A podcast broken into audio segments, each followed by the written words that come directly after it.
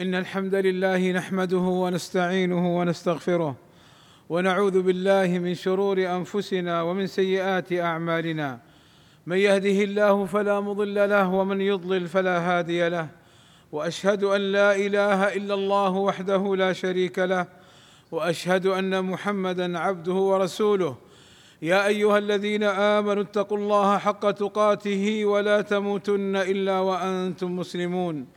إن أصدق الكلام كلام الله وخير الهدي هدي محمد صلى الله عليه وسلم وشر الأمور محدثاتها وكل محدثة بدعة وكل بدعة ضلالة وكل ضلالة في النار. أما بعد فالتبذير آفة ومرض. قال تعالى ولا تبذر تبذيرا.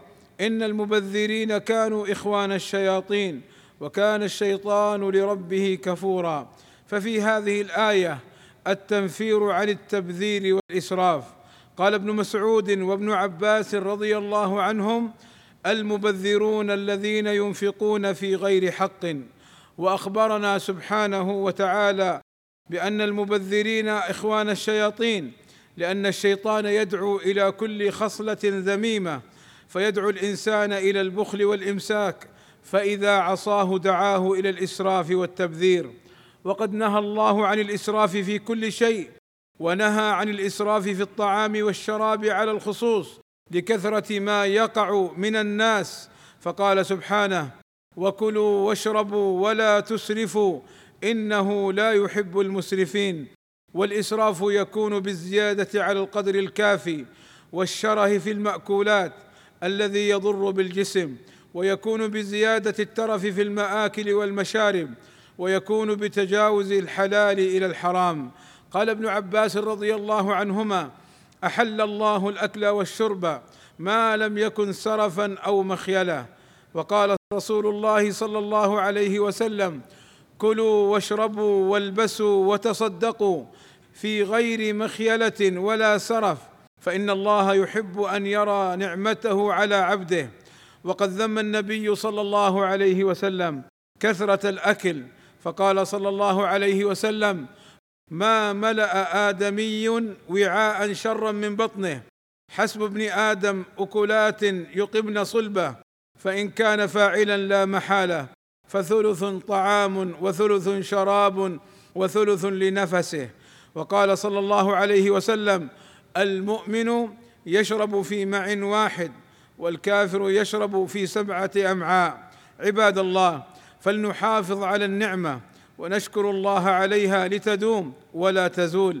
قال تعالى وإذ تأذن ربكم لئن شكرتم لأزيدنكم. وشكر النعمة هو اعتراف القلب بنعم الله والثناء على الله بها وصرفها في مرضاة الله تعالى. والله أسأل لي ولكم التوفيق والسداد وأن يغفر لنا الذنوب والآثام. إنه سميع مجيب الدعاء. الحمد لله رب العالمين والصلاة والسلام على المبعوث رحمة للعالمين وعلى آله وصحبه أجمعين. عباد الله إن الطعام والشراب نعمتان عظيمتان بهما حياة الناس فاستعملوهما في طاعة الله واحذروا من التبذير والإسراف فيهما والإسراف في الماء يكون بإهداره عند استعماله بل حتى في الوضوء والغسل فقد مر النبي صلى الله عليه وسلم بسعد وهو يتوضأ. فقال صلى الله عليه وسلم ما هذا السرف يا سعد؟ فقال سعد رضي الله عنه أفي الوضوء سرف؟ فقال النبي صلى الله عليه وسلم نعم وإن كنت على نهر جار. وقال أنس رضي الله عنه كان النبي صلى الله عليه وسلم يتوضأ بالمد ويغتسل بالصاع. وهو مقدار يسير قليل ليس بالكثير. وأمرنا صلى الله عليه وسلم بالمحافظة على الطعام. فقال صلى الله عليه وسلم إذا سقطت لقمة أحدكم فليمط عنها الأذى وليأكلها ولا يدعها للشيطان بل حتى ما يبقى على الأصابع والقدر من طعام. قال جابر رضي الله عنه أمر النبي صلى الله عليه وسلم بلعق أي لحس وأكل بلعق الأصابع والصحفة يعني القدر أو الصحن. وقال إنكم لا تدرون في أية البركة أي مسحها وأكلها. ومن صور المحافظة على الطعام إعطاؤه للجيران أو الفقراء والمساكين وعدم رميه أو تركه حتى يتلف. قال النبي صلى الله عليه وسلم من كان عنده فضل زاد فضل زاد أي طعام زايد فليعد به على من لا زاد له. يقول عليه الصلاة والسلام من كان عنده فضل زاد فليعد به على من لا زاد له. عباد الله صرحت الجهات الرسمية أن إهدار الطعام والشراب سنويا بلغ تكلفة أربعين مليارا فيا له من رقم مخيف ينذر بسوء إن لم نحافظ على الطعام والشراب وكلنا يرى ويشاهد هلاك الناس بسبب الجفاف وقلة الطعام والشراب. فلنحمد الله على هذه النعمة ولنحافظ عليها. عباد الله إن الله وملائكته يصلون على النبي. يا أيها الذين آمنوا صلوا عليه وسلموا تسليما. فاللهم صل على محمد وأزواجه وذريته كما صليت على آل إبراهيم.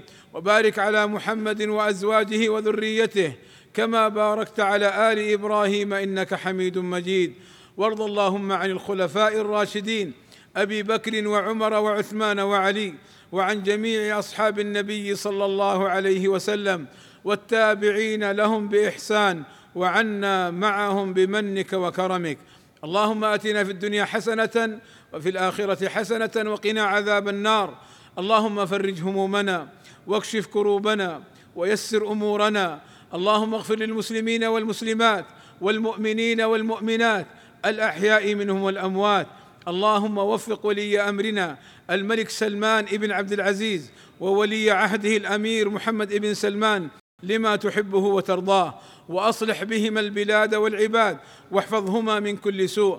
اللهم أيدهما بتأييدك ووفقهما بتوفيقك وأعز بهما الإسلام والمسلمين والصلاة والسلام على المبعوث رحمة للعالمين وعلى آله وصحبه أجمعين والحمد لله رب العالمين